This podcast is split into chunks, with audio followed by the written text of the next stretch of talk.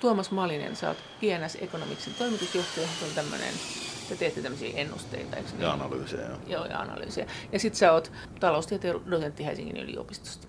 Sä oot ollut aika aktiivinen keskustelija ja sä oot puhunut ensinnäkin siitä, että maailmantalous ei ole kovinkaan hyvässä hapessa tällä hetkellä, että, että tämmöinen niin suuri romahdus saattaa olla odotettavissa. Ja sitten sä oot puhunut myös siitä, että euroalue saattaa hajota ja miten se sitten tapahtuisi. Ja sitten ihan noin muuten vaan sä oot puhunut kai niin kuin enemmän yksityishenkilöön, etkä tässä roolissa siitä sä oot ollut sellaisessa porukassa, jotka on miettinyt, että mitä Suomen sitten kannattaisi tehdä, jos Suomi katsoisi parhaaksi erota eurosta, eikö näin ole?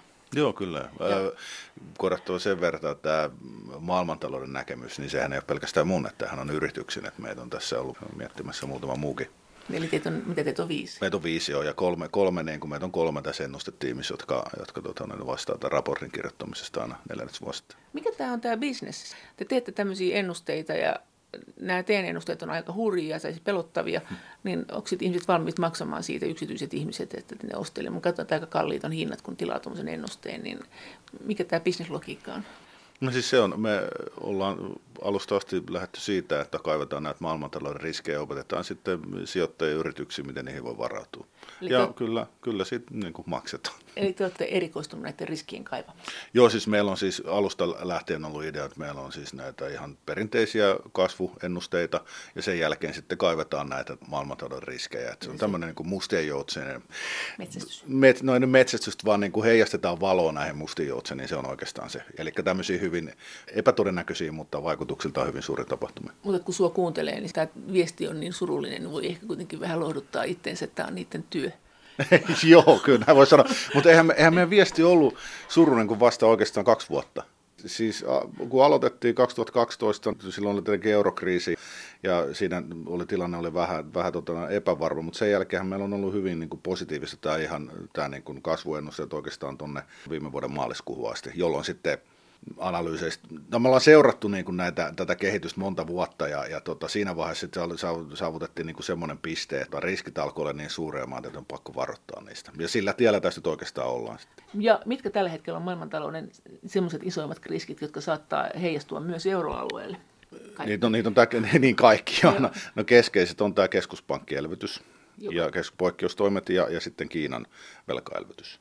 Ja keskuspankkielvytystä on tehty Euroopassa ja EU, EU, siis EKP euroalueella ja sitten sitä on tehty Amerikassa ja sitten sitä on tehty Eikö Japanissakin? Joo, Japanin keskuspankki itse asiassa aloitti sen 90-luvulla ja se oli ensimmäinen tämmöinen. Eli siis tämä, mihin ollaan keskitytty on se, että keskuspankit ostaa valtioiden velkakirjoja pois markkinoilta ja se sitten vääristää tätä hinnoittelua. Keskuspankit ostaa liikepankkien kautta valtion velkakirjoja ja tämä osto tapahtuu silleen, että keskuspankki luo keskuspankkireservejä, jotka sitten siirtyy talletuksiksi näille liikepankille tai näille instituutioille, jotka ne myy, eli siis käytännössä kotitaloudet, mm, finanssiinstituutiot, mm, sijoittajat on myynyt näitä velkakirjoja. Täällä niin kuin, mitä QX kutsutaan määrälliseksi keventämiseksi tätä keskuspankkien osto niin sillä on ollut hyvin monitahoisia vaikutuksia rahoitusmarkkinoihin. Mm, se tilanne on mennyt silleen, että kun ajatellaan, että sit, sanotaan vaikka, vaikka joku sijoitusyhtiö on myynyt näitä velkakirjoja, niin sitten niillä on rahaa.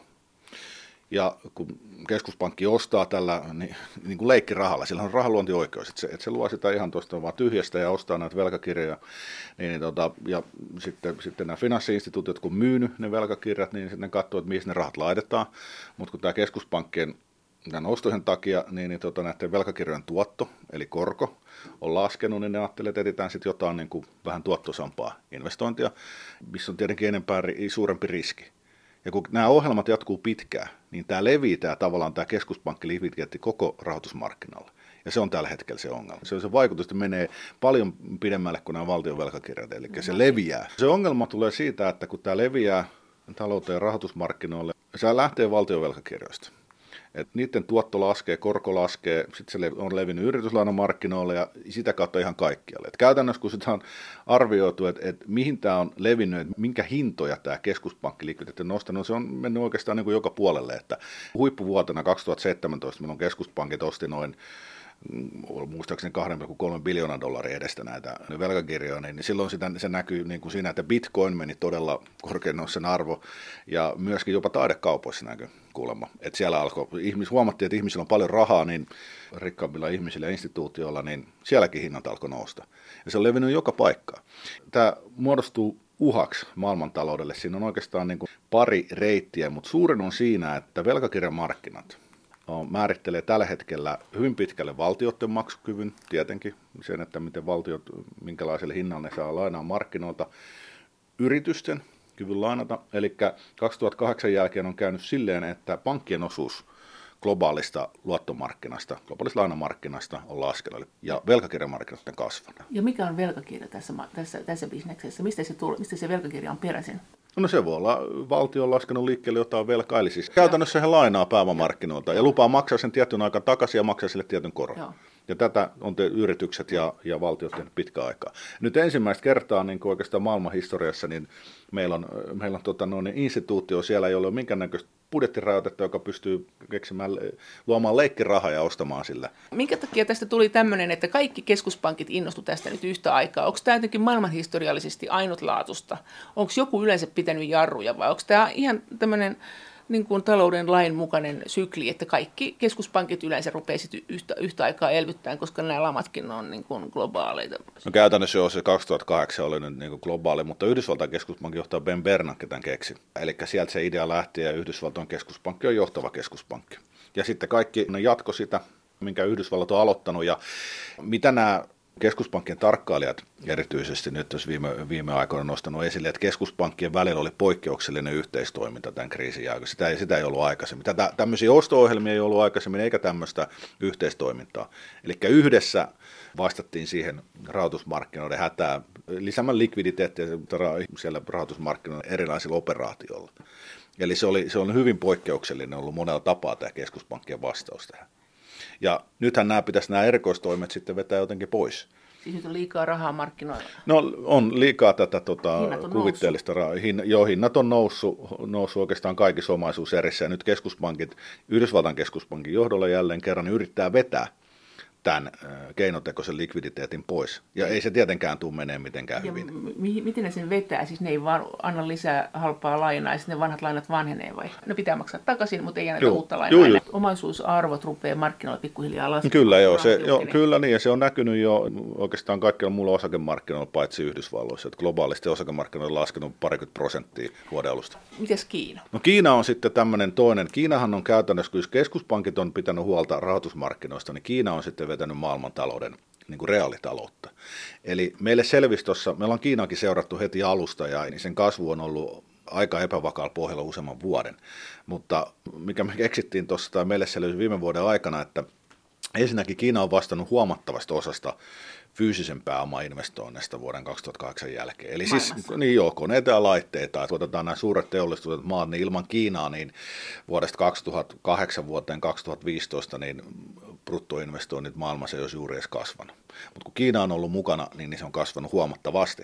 Ja ongelma tässä on se, että Kiina on rahoittanut tämän kaiken niin suureksi osaksi velalla. Eli me te... Kiinan keskuspankki Kiina, ei, ei keskuspankkivelalla, vaan ihan yksityisen velan, mitä pankit on ja. myöntänyt. Sielläkin on keskuspankki suorittanut näitä arvopaperiostoja, mutta se on vähän eri asia. Viime vuonna me laskettiin perustuen kansainvälisen järjestelypankin ja Kiinan keskuspankin arvioihin perustuen, että paljon Kiinan yksityisellä sektorilla on kokonaisuudessaan velkaa. Tämä, tässä huomioitiin sekä se, että mitä liikepankit sekä niin kutsuttu varjopankkisektori, joka on siis tämmöinen sektori, joka ei ota vastaan talletuksia ja se ei ole sinänsä säätelyn piirissä. Paljon niillä on yhteensä velkaa suhteessa Kiinan bruttokansantuotteeseen. Ja me saatiin semmoinen luku 545 prosenttia bruttokansantuotteesta. Ja se on siis aivan käsittämätön uusi maailmanennätys. että vuonna 2008 Yhdysvalloissa tämä sama luku ennen kuin se kriisi alkoi, niin oli 235 prosenttia bruttokansantuotteesta. No se oli velkakuplan silloin ja Kiina on niin kuin tuplannut sen lähestulkoon. Että se ei, on aivan huikea. Kiina on vain ostanut ympäri maailmaa kaikkia velat. No ei, siis on kyllä, ei ympäri maailmaa oikeastaan, se on niin kuin hyvin pitkälle jäänyt sinne Kiinaan. Ja tässä on mielenkiintoista se, että se raportti, johon meidän tämä, tämä tota, no, niin analyysi perustui, ja sitä tästä mainittiin jopa CNBCllä silloin tai mainittiin CNBCillä, silloin niin, tota, no, niin se katos sieltä kahden kuukauden jälkeen sieltä Kiinan keskuspankin sivuilta. Teillä oli jo se kopiona. Joo, meillä on se ollut kopiona ja monella muullakin. Et ei, ei se pelkästään meiltä tullut se tieto, vaan me oltiin ainoa, jotka laski sen ensimmäistä kertaa yhteen, että mitä se tarkoittaa, että paljon se todellisuudessa on. Mm. GSN Economicsin toimitusjohtaja Tuomas Malinen. No mitä tämä tarkoittaa maailmantalouden suhteen? Sä sanoit, kun juteltiin tässä aikaisemmin, että kiinalaiset on ostanut kyllä, kun ne haluaa viedä sitä rahaa turvaan sieltä Kiinasta peläten sikäläistä kuplaa, niin ne on, ne on vienyt rahaa Kiinan ulkopuolelle ja ostelleet sitten aika lailla villisti kaikkia, mitä vaan on myytävänä niin kuin situakseen sen rahan jonnekin. No siinä on joo, siis se ongelmahan Kiinassa on, että siellä on kaksi vuotta ollut nyt päällä hyvin voimakkaat pääomakontrollit. Et siellä tällä hetkellä saa meidän tietojen mukaan viedä vain 50 000 dollaria vuodessa ulos. Yksityishenkilö. Yksityishenkilö ja myöskin ilmeisesti tietyt instituutit, mutta jos sä sijoitat sen, siinä ilmeisesti sitten saadaan tehdä isompia juttuja. Sen takia kiinalaiset on juoksenut ympäri maailmaa sijoittamassa. Ne yrittää saada rahansa pois sieltä maasta, koska he ei koe sen enää niin kuin turvalliseksi. He odottaa siellä kyllä käytännössä, että se saattaa romahtaa. Jos Kiinasta tulee tämmöistä tavallaan kuplarahaa niin maailmalle, niin se lisää hintojen nousua, mutta eihän ne nyt varmaan ne hinnat sitten, vaikuttiko tämä vaan muuten, että se vaan nosti hintoja? No se vaan nosti hintoja, mutta Kiinan vaikutus on siihen, että se on vetänyt maailmantaloutta. Siis se reaalitalouden kasvu. Käytännössä ihan niin kuin, että on finanssimarkkinat ja reaalitalous. Ja Kiina on vetänyt sitä. Ja nyt jos Kiinan talous romahtaa, niin kun ajattelet, kuinka paljon kysyntää maailmantaloudessa poistuu. Että kiinalaiset on niin kuin ostaneet, ostaneet autoja ja teollisuusinvestointeja, koneita, mitä vaan ympäri maailmaa, niin kuin oman taloudensa tarpeisiin. Jos se romahtaa, tietysti tämmöinen finanssikriisi, niin huomattava osa maailmantalouden kysynnästä tipahtaa saman tien pois. Niin kuin Saksala, huomattavaa niin kuin pudotusta esimerkiksi saksalaisten autojen myynteihin. Varmaan Suomen, suomalainen konepaateollisuus kärsii kaikki. Että se on Kiinan rooli maailmantaloudessa 2008 jälkeen kasvu niin suureksi, että jos se otetaan nyt yhtäkkisesti lähestulkoon kokonaan pois, niin se, se on yksistään laukaisee globaalin taantuma. Mikä tämän aiheutti tämän? Siis... No siis, siis Kiina aloitti 2009 valtavan velkaelvytyksen. Ihan vain siksi, että talous uhkasi painot tämän globaalin finanssikriisin seurauksena ja taantumaan, ja sitä, sitä ne on jatkanut. Ja nyt sitten 2015 siellä oli tämmöinen minitaantuma. Eli siis se talous käytännössä painoi taantumaa ja Kiinan valtionjohto tietenkin pelästyi ja aloitti, aloitti siis teki tämmöisen niin kuin parissa vuodessa tämmöisen velkaelvytyksen maailmanennätyksen. Et siinä ihan siinä loppuvaiheessa niin nämä kasvoi siis esimerkiksi varjopankkisektorin koko kasvu niin kuin about kolminkertaiseksi. Kahdessa. Ja teillä oli nyt nämä ennusteet, että tästä kaikesta seuraa romahdus todennäköisesti ja millä todennäköisyydellä ja minkä tyyppinen? No me arvioidaan aina niin kuin vuodeksi eteenpäin ja nyt, että arvopaperimarkkinoilla tapahtuisi joku suurempi korjaus seuraavan 12 kuukauden aikana, meidän todennäköisyys on 95 prosenttia, eli se, huomattavan korkea. Siis sä tarkoitat korjauksella romahdusta? No siis jotain hyvin vakavaa, että käytännössä romahdusta jo. Että... Paljon se pitää laskea niitä osakkeiden hintaa? Että, no, sanot, no meillä, on, meillä on semmoinen niin kuin peukalosääntö, että kahdessa kolmessa päivässä osakkeiden pitäisi tippua hintojen ainakin 10 prosenttia niin se on romahdus. Se on pitänyt, se on hyvin veteen piirretty viiva, että missä se on se raja. Että mikä, mitä, mitä sanotaan romahdukseksi, että siinä ei oikeastaan semmoista niin akateemista niin, vaikka se palautuisi takaisin samalle tasolle, niin se oli jo romahdus. Sitten Joo, kyllä, niin kuin vaikka 87. Mutta niin kuin kävi, sehän Joo. oli, sehän tippukaan parikymmentä prosenttia, ja sitten se loppuvuoteen mennessä, niin oli jo jonkun verran noussut. Mutta että se pointti tässä on se, että kun se romahdus alkaa, niin se hyvin todennäköisesti ei pysähdy. Ja nythän tämä on ollut tämmöisiä muutama vakavampi korjausliike tänä vuonna. Sekin pitää huomioida, jos otetaan, jos katsotaan Yhdysvaltain osakemarkkinoita, niin vuosina, jolloin on ollut kaksi vähintään 10 prosentin korjausliikettä alaspäin, niin seuraavana vuotena on yleensä alkanut taantuma. Ainoa poikkeus on vuosi 1987. Siis, Mutta jollekin oli 75 prosenttia. Se oli sitten, äh, niin kuin, että alkaa globaali pankkikriisi seuraavan 12 kuukauden aikana. Mutta tässä on näitä pitää, niin kuin, näitä pitää ketjuttaa, että kaikki liittyy tällä hetkellä siihen, että se alkaa. Ensiksi pitää osakemarkkinoilla tapahtua tai yleensäkin arvopaperimarkkinoilla tapahtua jotain dramaattista ja sitten vasta siirrytään pankkikriisiin, että nämä menee ketjussa. Ja sitten 30 prosenttia se oli teillä se arvio sille, että ää, se olisi systeemikriisi, joka olisi sitten semmoinen niin kuin oikein katastrofi. Joo, siis systeemikriisi on tämmöinen, missä käytännössä pankki joudutaan sulkemaan ainakin hetki, rahan saati loppuu käytännössä. Sen todennäköisyys meillä on seuraava 12 kuukauden vaan 29 prosenttia. Sekin on huolestuttavan korkea. Se on noussut tässä viimeisen kahden vuoden aikana aika dramaattisesti, mutta joo, kuitenkin alle kolmasosa vielä. Mm, mutta mut kuulostaako tuo nyt vielä pahalta? Jos ne on nyt jo yliarvostettuja nämä osakkeet, ihmiset on tahkonut näillä rahaa, niin joku 10 prosenttia sinne tänne. Siis kyllähän tässä on ollut hyviä vuosia. On ollut hyviä vuosia, mutta siis että pointti on tässä, että kun se romahdus alkaa, niin se ei pysähdy ihan heti. Eli siis 29, vuonna 1929, kun Yhdysvalloissa tämä iso osakemarkkinan romahdus ja neljäs päivästä tultiin alas, oliko muistaakseni peräti 29 prosenttia, niin osake, osakeindeksit saavutti alemman tasonsa sitten, no taisi olla kesäkuussa 1932, jolloin ne on laskenut 90 prosenttia. Tämä pitää huomata, että kun, kun tämä nyt, nyt kun tämä tästä kääntyy, niin meidän näkemyksen mukaan niin se ei pysähdy ihan heti. Mutta tavallinen kuluttaja, joka ei välttämättä sijoita osakkeisiin, niin hänen ne pikku pikku osakesäästönsä ne saattaa romahtaa, mutta hänen elämänsä ei välttämättä kuitenkaan kauheasti siitä heilahda, jos lapsille on vaikka säästänyt tai lapsille. Mutta ongelmana on korot. Ongelmana on korot, sitten kun tämä velkakirjamarkkina menee, joka todennäköisesti seuraa tässä, menee, nämä menee samassa rytäkässä, niin siis yhtäkkiä yritysten konkurssit alkaa, valtiot saattaa joutua maksukyvyttömyyteen ja kyllä niin kuin pankkien välisen markkinan kautta niin kyllä alkaa niin kuin asuntolaina ja muutenkin korot nousee. Siihen pitää varautua, että korot nousee huomattavasti. Historiallisesti on yleensä ollut, kun korot on ollut poikkeuksellisen alhaalla, niin sitten kun se käänne on alkanut, niin kahden vuoden sisällä noussut vähintään 5 prosenttiyksikköä. Eli se on se minimipitti, mihin pitää varata, mutta tässä pitää ymmärtää, että tämä tilanne on niin poikkeuksellinen. Me ei olla ikinä oltu, ikinä ei ollut globaalisti koko velkakirjamarkkina niin kuin kuplaantunut. Siis ei ole ikinä ollut kuplaantunut, tämmöisiä keskuspankkien poikkeusohjelmia ei ole ikinä ollut. Ja sitten kun tämä kääntyy, niin se, se käänne voi olla hyvinkin dramaattinen ja vaikutukset on todennäköisesti paljon suurempia kuin on ollut aikaisemmin. Ja tämä pätee myös korkomarkkinoihin. Et voi olla, pahimmassa tapauksessa ne voidaan miettiä, että korot voi hyvin nousta sinne samaan, mitä ne oli Suomen 1990-luvun lamassa, jolloin ne oli 20 prosenttia. Tämä on ehkä se pahin kuviteltavissa oleva skenaario. Mutta joo, mutta siis tarkoittaa suomeksi sitä, että älkää nyt ottako velkaa. Joo. Mutta nyt, nyt otetaan euro. Te olette sitä ne. mieltä, että, että talouteen tulee todennäköisesti joku isompi kriisi. Mikä teidän ennusteen mukaan tulee olemaan euron todennäköisin kohtalo? Te olette tehneet aika synkän raportin siinä, jossa te olette puhunut niistä eri vaihtoehdoista, että miten euro hajoaa ja siinä te olette sanonut, että se hurjin ja turmiollisin tapahtuma olisi se, että se vaan hajoaisi, se kriisiintyisi, mm. se hajoaisi.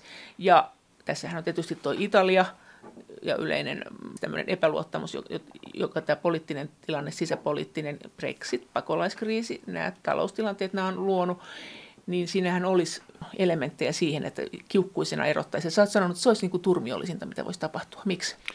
Jos ajatellaan vaan puhtaasti sitä, että kuinka paljon euromääräisiä sopi, niin kuin sopimuksia, velkakirjoja ja muita on liikkeellä, niin jos euro yhtäkkiä lakkaisi olemasta, niin nämä kaikki pitäisi uudelleen määritellä uusiin valuuttoihin tai ehkä menettäisi kokonaan arvonsa ja se olisi aivan niin kuin luonnonmullistusta vastaava shokki sitten rahoitusmarkkinoilla. Mutta että paineita euron hajoamiseen on ja silloin sä oot ollut kyllä sit sitä mieltä, että sit pitäisi tehdä kyllä niin kuin tiekarttaa, että miten tästä pääsee mahdollisimman vähin vaurioin ulos. Siis ilman muuta. Pitäisi olla exit-vaihtoehto eurossa ja, jokaisen maan pitäisi miettiä, että miten tästä päästään tarvittaessa pois.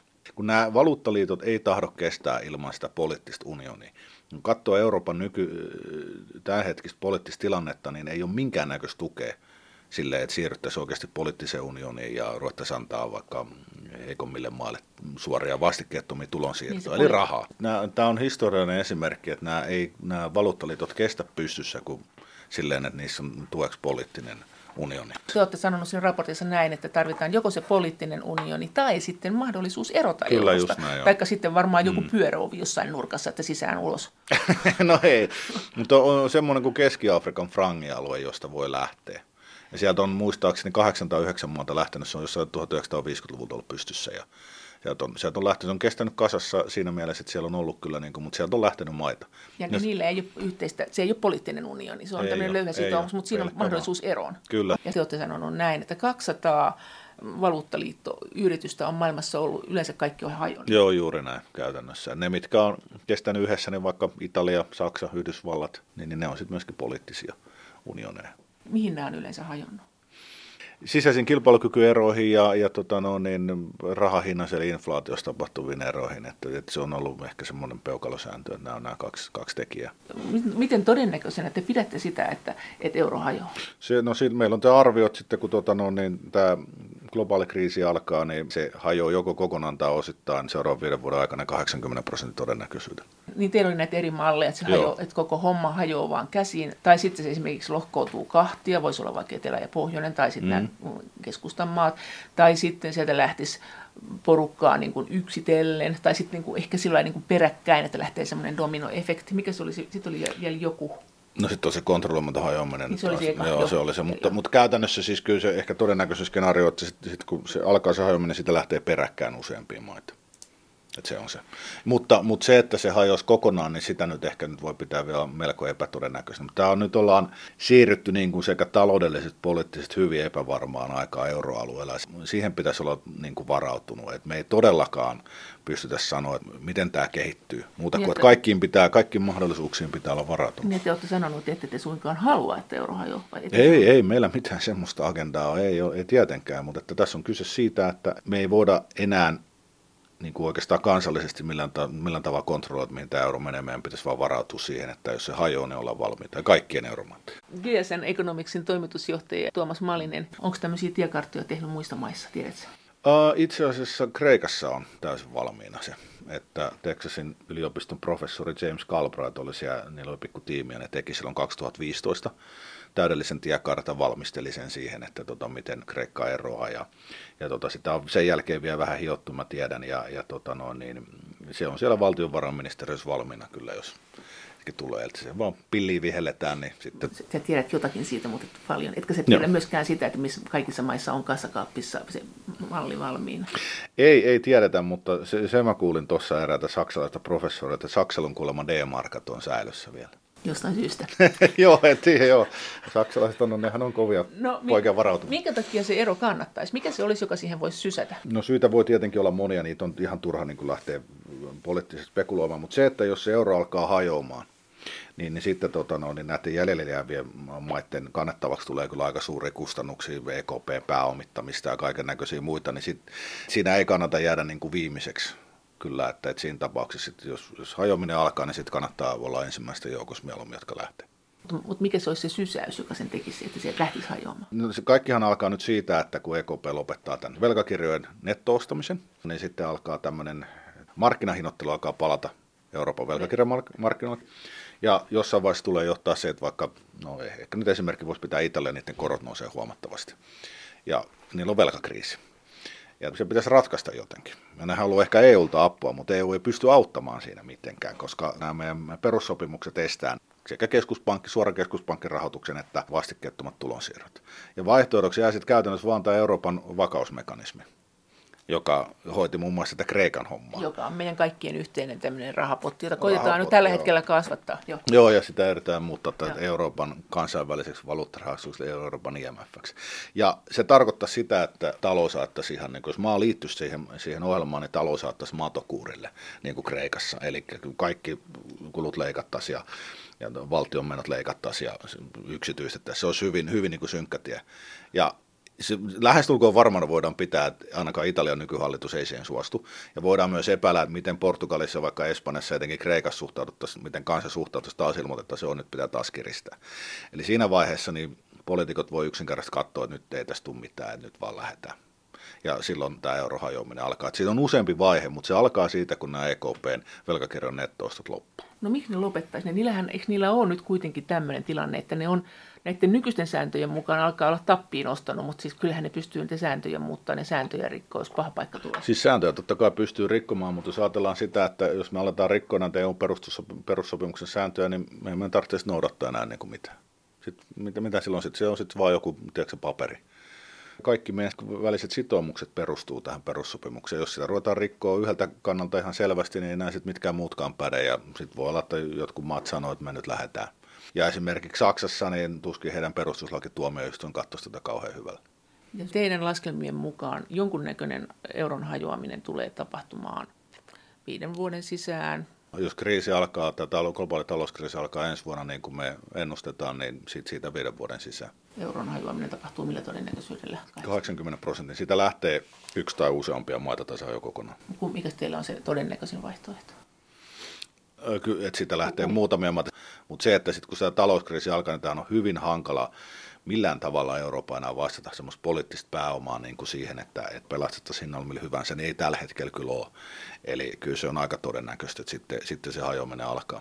Ja millainen se hajoaminen on niin kuin taloudellisesti? Mitä, mitä tapahtuu pahimmillaan, jos sitä ei ole suunniteltu? No siis pahimmillaan se on se, että kun joudutaan nämä kaikki euromääräiset sopimukset määrittelee uudestaan, sitten tulee tappioita, valtiot todennäköisesti jättää velkansa maksamatta EKPlle, Ja Target 2 tasapaino, näistähän ei kukaan tarkkaan tiedä. Targetit on nämä, kun näitä rahoja siirretään maasta Joo, toiseen, siis maasta niitä, toiseen jo. pankkien välillä, että ne on jo. keskuspankkien tavallaan niin kuin toisille tekemiä tämmöisiä sitoumuksia, niin kukaan ei tiedä ihan tarkkaan, että miten niitä kohdellaan, mutta Italia tuskin tulee, tulisi esimerkiksi niitä maksamaan, niin, on niin kuin valtavat tappiot syntyy siitä.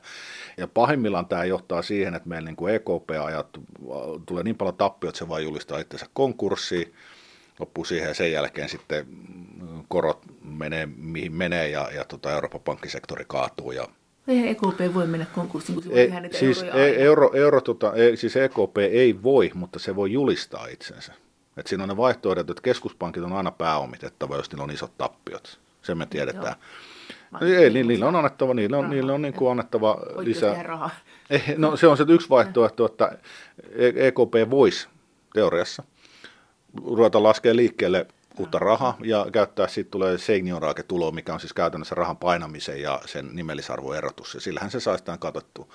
Mutta että tätä tuskin euroalueella sallitaan, koska saksalaiset muistaa Weimarin tasavallan hyperinflaatio, joka johtui nimenomaan siitä, että keskuspankki rupesi rahoittamaan valtiota ja ostettiin sitten kaikki pois. Se, se on poliittisesti hyvin epätodennäköistä ja muutenkin moderni keskuspankit ei kyllä tämmöiseen ja. lähde. Sitten vaihtoehdoksi jää, että, että tota, no, niin EKP pääomitetaan, eli sinne otetaan vaikka Saksan velkakirjoja lisää ja muuta, että sen niin kuin tappiot, jos, tai varsinkin jos tase menee negatiiviseksi, että se saa sen taseen niin, uudestaan. Saksa tavallaan ostaa sitä osuuden. No joo, jotain, joo, jotain joo, tämän tyylistä joo. oikeastaan kaikkien jäljellä jääviä euromaiden pitäisi silloin se tehdä. Tai sitten EKP toteaa, että nämä tappiot on liian isoja ja, ja tota, no, ne antaa olla.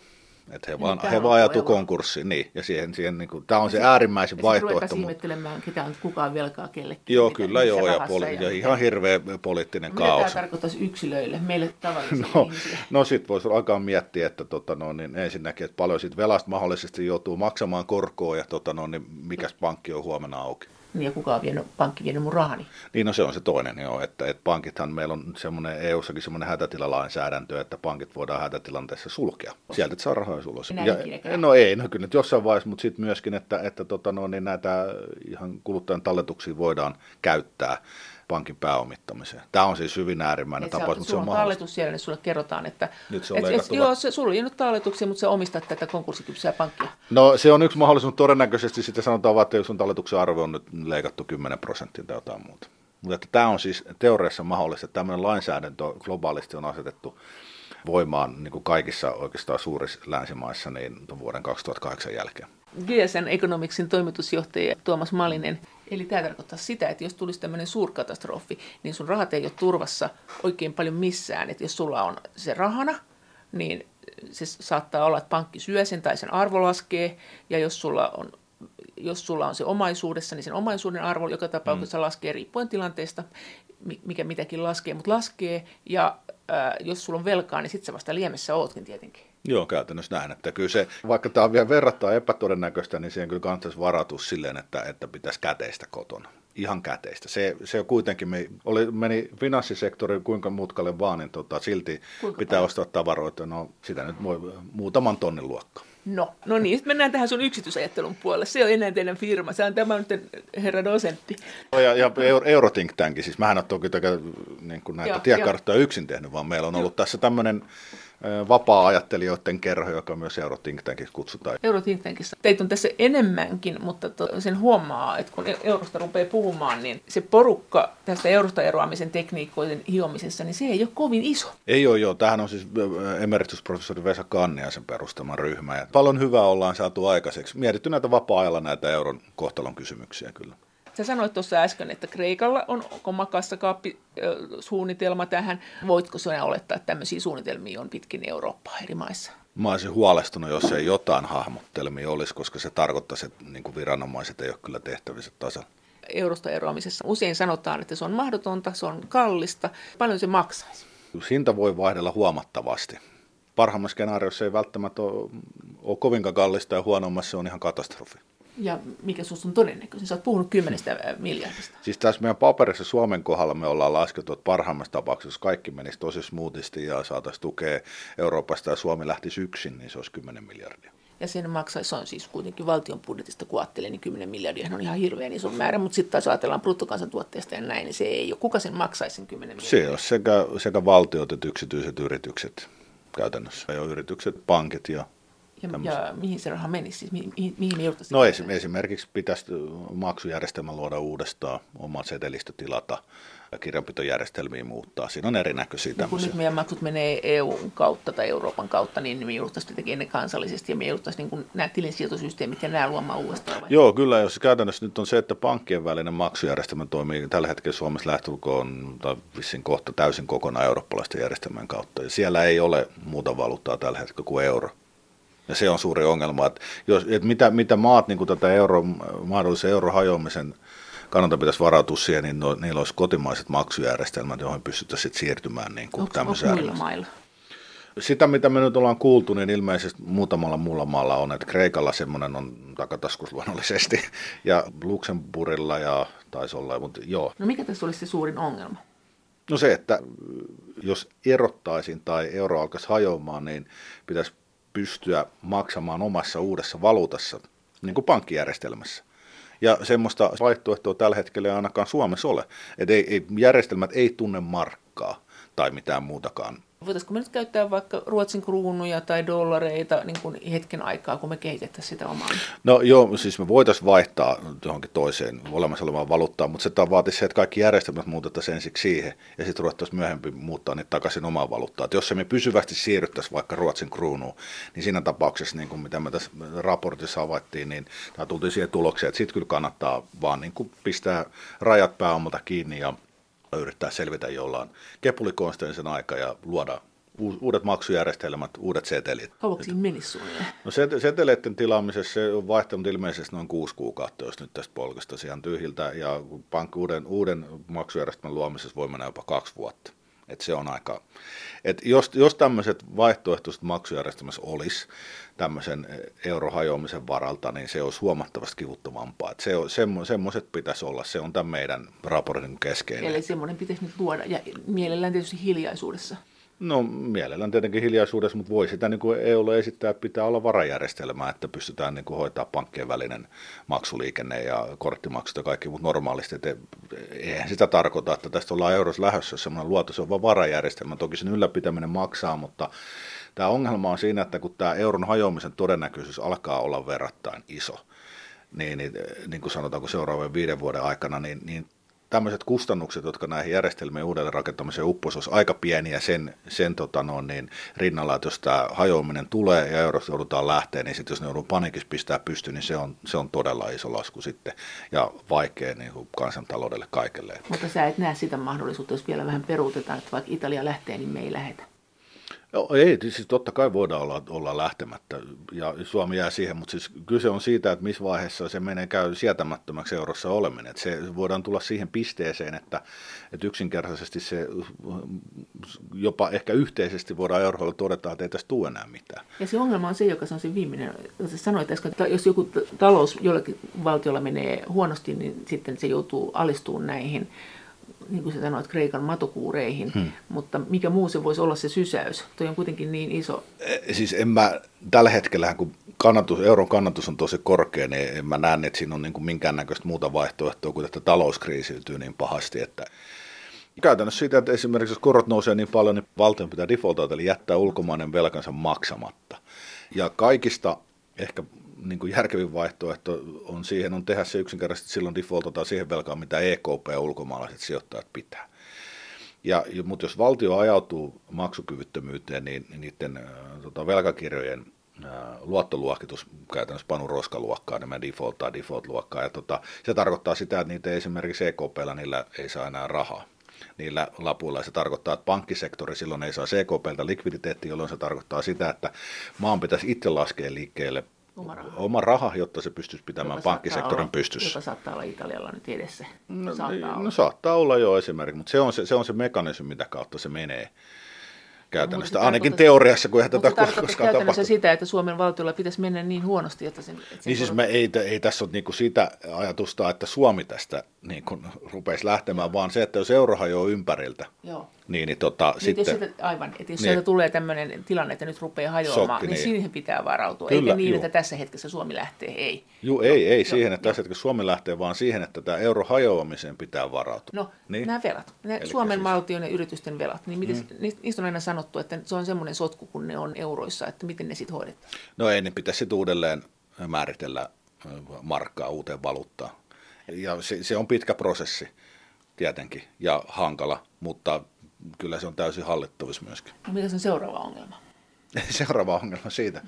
No kyllä sitten olisi varmaan se ne rahojen tilaaminen ja sitten, sitten kyllä nämä poliittiset suhteet jossain vaiheessa, miten ne saadaan ylläpidettyä. Mutta se, että jos euro tosissaan kokonaan hajoaa alta, niin eiköhän sitä sitten yhdessä yritä selvitä nämä kaikki. Kaikki. Suomella on sinänsä, meillä on verrattain hyvä ulkomainen nettomaksuasema, meillä on aika paljon saatavia sieltä, että se ongelmat kohdistuisi johonkin yrityksiin ja pankkeihin, milloin sitten No kun teillä on kuitenkin aika pitkä tämä paperi, että Mm. mikä tässä on se sun mielestä se pihvi, mikä se on se teidän keksintö? Toihan ei nyt kuulostaa vielä hirveän Maksu, monimutkaiselta. maksujärjestelmän puute. Et se oli se, mikä meille tässä selvisi. Sitä ei julkisuudella hirveästi puhuttu ja, ja se on se suuri, mikä, mitä oikeastaan kun tätä on käynyt, käynyt puhumassa, niin mikä on sitten myös muualla havaittu, että se maksujärjestelmä pitää olla kotimaisessa kontrollissa silleen, että niitä, vaikka euro, euro lähtisi hajoamaan, niin sä pystyt hoitamaan niitä korttimaksuja, pankkiklieringiä kotimaassa. Mutta se ei pidä tätä, mitä kaikki sanoo, että tämä on se isoin ongelma, nämä velat ja saatavat ja miten nämä järjestellään, jos yhtäkkiä muuttuu. No. Jos katsoo, niin kuin maailmanhistoria on täynnä esimerkkejä erinäköisistä velkajärjestelyistä. Siis niitä on aivan lukematon määrä, että vaikka ekonomisti Ranharan Rokov on, on niin kuin kerännyt niitä monen sadan vuoden ajalta. Kyllä niistä selvittää.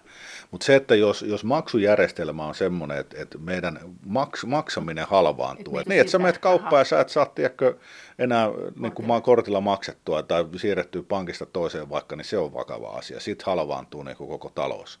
Eli nämä velat, velkakriisejä tulee ja menee, ne on vakavia ja hankalia, mutta niistä yleensä aina selvitään. Et vielä koskaan ei ole semmoista velkakriisiä tullut, mikä olisi koko niin kuin maailman vienyt mennessään, että, että velkakriisit kyllä, ne on, ne on vain sopimuksia, joista sovitaan uudestaan sen jälkeen, kun, mutta maksujärjestelmät on nyt modernissa yhteiskunnassa hyvin ratkaisevassa asemassa. No miten te sitten, kun tästä sanotaan näin, että jos maa siirtyisi omaan valuuttaan, niin se suurin ongelma tulisi olemaan, tai yksi erittäin iso ongelma tulisi olemaan se, että, että keinottelijat rupeisivat keinottelemaan tällä uudella syntyneellä valuutalla. Miten se estetään? No ei sitä oikeastaan pysty mitenkään estämään kauhean tarkkaan muuta kuin sillä, että, että alussa se yritetään pitää se valuutan arvo niin hyvin tarkasti esimerkiksi keskuspankin kontrollissa. Mutta markkinat hinnoittelee, se, hinnoittelee sille uuden hinnan sille valuutalle ja sitten se heilahtelee jonkun aikaa ja hakee uuden arvonsa tai jonkunnäköisen tasapainoarvon. Ja ei tämäkään nyt ole ihan niin poikkeuksellista, että näitä valuuttaliittoja, niin kuin sanoin, niin näitä on ollut aika paljon, ne on hajonnut ja niistä on selvitty. Ja kuinka kauan se kestää, että tämä kuhina on ohi? Euro on hajonnut ja sitten siihen pisteeseen, että meillä on oma keskuspankki, joka on, jolla on taas nämä vanhat tehtävät ja sitten äh, oma maksujärjestelmä, oma valuutta ja kaikki toimii. No kaikki toimii, voihan se mennä vaikka viisi vuotta mahdollisesti, mutta nopeimmillaan ehkä kahdessa kolmas vuodessa. Onko sinulla mitään käsitystä siitä tai arvausta valistunut, että onko valtionhallinto meillä tehnyt tämän mallinnoksen salaa? No, siitä jotain huhuja jostain tietenkin. Siis rahoitusvakausviranomaisilla pitää olla jonkunnäköinen varasuunnitelma. Ja se ainoa, mitä ollaan kuultu, että tätä on kiitetty tätä, että tämmöinen on tehty tämmöinen raportti, että he voivat sitten miettiä näissä kyseisissä instituutioissa joo ja vertailla sitä vähän. Se ollaan kuultu, että tästä on sanottu, että hyvä, että joku muukin näitä miettii. Mutta voidaanko meillä esimerkiksi tehdä meidän kansalaisten tietämättä tämmöinen maksujärjestelmä? Voidaan, että sitä keskustellaan nyt, mutta tota, eihän se kansalaisten elämään mitenkään vaikuta. Keskustellaanko siitä jo valtionhallinnossakin? Keskustellaanko Siitä, siitä jolla, jollain tasolla siitä nyt keskustellaan jonkunnäköinen järjestelmä, pitäisi olla jotain varten. Mä en tiedä sitä tarkkaan, että meillä on, meillä on tässä ryhmässä niin muut ekspertit, jotka miettii sitä tai on sitä paremmin tietoisia, mutta jonkunnäköisiä keskusteluja nyt käydään. GSN Economicsin toimitusjohtaja ja Helsingin yliopiston taloustieteen dosentti Tuomas Malinen. Kuinka paljon tätä akateemisessa maailmassa pohditaan näitä mallinnoksia? Että tekin olette ilmeisesti niin kuin kansainvälisesti keskustelleet tästä. Joo, ollaan joo, ja tämä menee kansainvälisen lehteen julkaistaan tässä ihan muutaman viikon sisään todennäköisesti, niin on sitten niitä mallinnuksia on tehty jonkun verran, ei nyt mitenkään mahdottomasti, mutta kuitenkin, että sitä on mietitty, ja, ja yleensä niissä mallinnuksissa niin se kustannus siitä eroamista vaikka Italian tapauksessa on yllättävän pieni, että mitä, mitä mäkin näen niissä simulaatioissa, että tota, Tämä on ihan mielenkiintoinen, koska tämä on puhtaasti tässä vaiheessa puhtaasti akateeminen harjoitus. Paljonko se olisi Italiassa? No kun mä en muista, oliko se vaan niin kuin parin prostin luokkaa, mitä ne sai jotenkin Koko sille PKT. Niin, jotenkin se oli vähän outoa, mutta siinä oli vaan ne välittömät talouden kustannukset, ei tätä näitä muutoskustannuksia, niin kuin, mitä kun joudutaan maksujärjestelmän muut muuttaa, niin sitä ei ollut arvioitu, vaan ainoastaan se, että minkälainen isku sitten tuli Italian talouden. Se oli niin kuin niiden, niiden hyvässä skenaariossa tosi pieni. No, tästähän on sanottu myös, että se suurin ongelma oli se, että miten tämä tehdään, kun demokraattisessa yhteiskunnassa pitäisi pystyy etukäteen no, poliittisten puolueiden miettimään sitä, että lähettäisikö nyt eurosta, ja se pitäisi tehdä salaa. Se pitäisi tehdä jotenkin nopeasti. Pystyykö sen tekemään? No käytännössä, niin, mutta eihän, eihän meiltä kun euroon mentiinkään, niin kysytty mitään. Siihen vaan mentiin.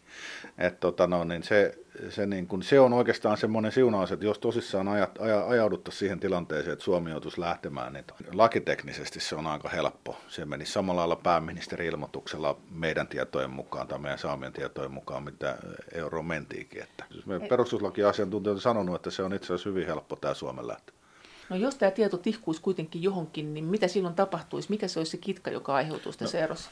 No siis jos, jos me nyt Suomi yhtäkkiä niin. tästä päättäisiin lähteä vaan niin kuin jostain kumman syystä kesken kaiken livokkaa eurosta, niin tota, kyllähän sitten varmaan jonkunnäköinen spekulaatio alkaa sitten Suomessa olevilla pääomilla ja ulkomaalaisilla sijoituksilla. Että ei tämmöisiä asioita yleensäkään näitä valuutanvaihtoja tapahtu se missä tilanteessa vaan, niin ellei sen tuo euroalueen yhteinen päätös. No ehkä siinä että ei niitä pidä niin kuin etukäteen ilmoitella. Että kyllä se on sitten salainen valmistelu. Vaikka Sami Miettinen, Sami Miettinen puhuu sitä korivaluutasta, että tehtäisiin vaan käänteisesti se, mitä tehtiin Ekun kanssa, että hetken kuulettaisiin niin kuin kahdella valuutalla. Joo, mutta se pitäisi se ilmoitus tulla, se pitäisi valmistella ja sitten vaan yksi päivä tultaisiin, että nyt tästä hetkestä lähtien kaikilla mailla on käytössään oma valuutta ja euro vaan on tämmöinen niin kuin kori tilivaluuttana tämä päällä. Mutta mut sitä valmistelusta ei kyllä pitäisi mun mielestä siinäkään tilanteessa puhuu juuri mitään.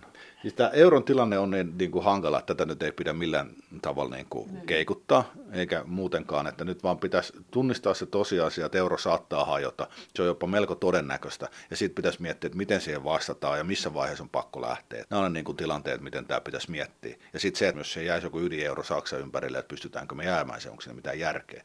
Nämä keskustelut pitäisi käydä nyt, kun on vielä hyvä sää hetken aikaa mutta ei niitä ilmeisesti käydä. Voi olla, että tilanne alkaa mennä tosi synkäksi jo ensi vuonna, niin kuin ollaan, niin kuin ollaan tässä puhuttu. Että jos katsoo, niin ainoa, mikä tätä maailmantaloutta tällä hetkellä kannattelee, on Yhdysvaltojen talouden hyvä vire ja sen osakemarkkinat. Ja kun ne, sielläkin nyt on puhuttu aika paljon siitä, että yritysten tuloskasvu on niin kuin saavuttanut huippuunsa, nyt se alkaa hiipumaan, ehkä kääntyy jopa laskuun, samoin kuin talous, niin kyllä sitä voi jokainen miettiä, että kuinka kauan ne osakemarkkinat näillä arvostustasolla voi kestää. Ja sitten kun ne lähtee, ne lähtee. Sitten, sitten, sitten, sitten, sitten tämä hyvin todennäköisesti alkaa tämä ässäkään meillä voi olla ihan, tässä on, tässä on hyvin vähän aikaa näitä niin kuin pohtia. Tämä koko etsikkoaika niin kuin on tavallaan hukattu. Että se, se mua niin kuin, että mitä keskuspankit on tehnyt, ne on piilottanut kaikki riskit. Kaikki, ei kukaan poliitikkokaan ole osannut miettiä, että miksi tässä on mikään hätä, kun korot on alhaisina ja, ja tota, no, niin kaikki näyttää menevän hyvin. Mutta kun se on sen keinotekoisen keskuspankkilikviditeetti aikaan saanut, se on niin kuin piilottanut kaikki riskit. Ja nyt kun se alkaa vetäytyä, niin ne riskit palaa. Se riskihinnoittelu palaa markkinoille, tarkoittaa, että korot nousee ja maksukyvyttömyydet nousee ja kaikki ongelmat tulee sieltä mahdollisesti hyvin nopeassa aikataulussa esille. Ja tämä on, niin kuin keskuspankit on hämännyt meitä. Sekä poliitikkoja, tavallisia kansalaisia, suurin osa ekonomisteitakin itse asiassa siihen uskomaan, että kaikki on hyvin että ne vaan pumppaa tätä keinotekoista rahaa ympäriinsä, niin sillä, sillä niin kuin ratkaista. Mutta eihän sillä mitään ratkaista. Eihän, eihän niin kuin rakenteellisia eikä taloudellisia ongelmia voi ratkaista vaan pumppaamalla rahaa ympäriinsä. Mitkä, se ei koskaan toimi. Mitkä siellä on suurimmat mällit EU-alueella, siellä, mitkä on piilotettu? Niin mitä pankkisektori, mitä muita? Yritysten. Zombiyrityksiä. Zombi, ne niin kutsut zombiyritykset, kun kestää, kestää pystyssä ainoastaan halvan rahan turvi, että ne ei pysty maksamaan liikevoitostaan käytännössä edes tota, no, niin, korkomenoja. Ja sitten voi vaan ajatella, kun korot nousee vielä lisää, talous ehkä vähän sakkaa, niin nämä yritykset kaatuu. Ja, no sitten sit arviot vaihtelee, niitä voi olla jopa parikymmentä prosenttia koko EUn yrityskannasta. Joo, se, ne arviot on, vaihtelee aika paljon ja niitä on niitä luovia kirjanpitosäännöksiä, varsinkin isot, isot firmat pystyy tekemään sille piilottaa näitä ongelmia. Kaikki ei välttämättä sitä tajua, että ongelma on niin iso, mitä se on. Mutta se on hyvin vakava asia, koska sitten kun ne yritykset alkaa kaatumaan, niin talouden pohja menee sitten siinä. Entäs pankit? No pankit on toinen asia, euroalue, että nehän on ihan kuralla. Että mehän ei edes tiedetä, että kuinka huono se tilanne on, kun EKP on sallinut kaikkien niin kuin, piilottaa kaikki huonot omaisuuserät sinne taseet johonkin pimeisiin nurkkiin. Ja, mutta euroalueen pankkien tilanne on kyllä huono edelleen. Eikö niihin stressitesteihin? No ei. Ajatellaan näin, että sun hyvin hankala olisi EKPlle luoda semmoisia stressitestejä, sanotaan vaikka, että puolet Italian pankeista, niin mitä sitten tapahtuisi? Varmaan aika monen kaos alkaisi siellä, että EKP ei voi edes julkistaa semmoisia stressitestejä, semmoisen stressitestin tuloksia, mitkä näyttäisi jotain tämmöistä, oli se totta tai ei, niin siksi niihin ei voi luottaa, että me ei oikeasti tiedetä, että kuinka huono se tilanne on. Näin sanoi GNS Economicsin toimitusjohtaja ja Helsingin yliopiston taloustieteen dosentti Tuomas Malinen. Kiitos teille jälleen viesteistä. Kaikki viestit ovat erittäin tervetulleita ja niitä voi lähettää edelleen sähköpostiosoitteeseen maija.elonheimo.yle.fi ja sen lisäksi me voimme keskustella näistä asioista yhdessä Twitterissä.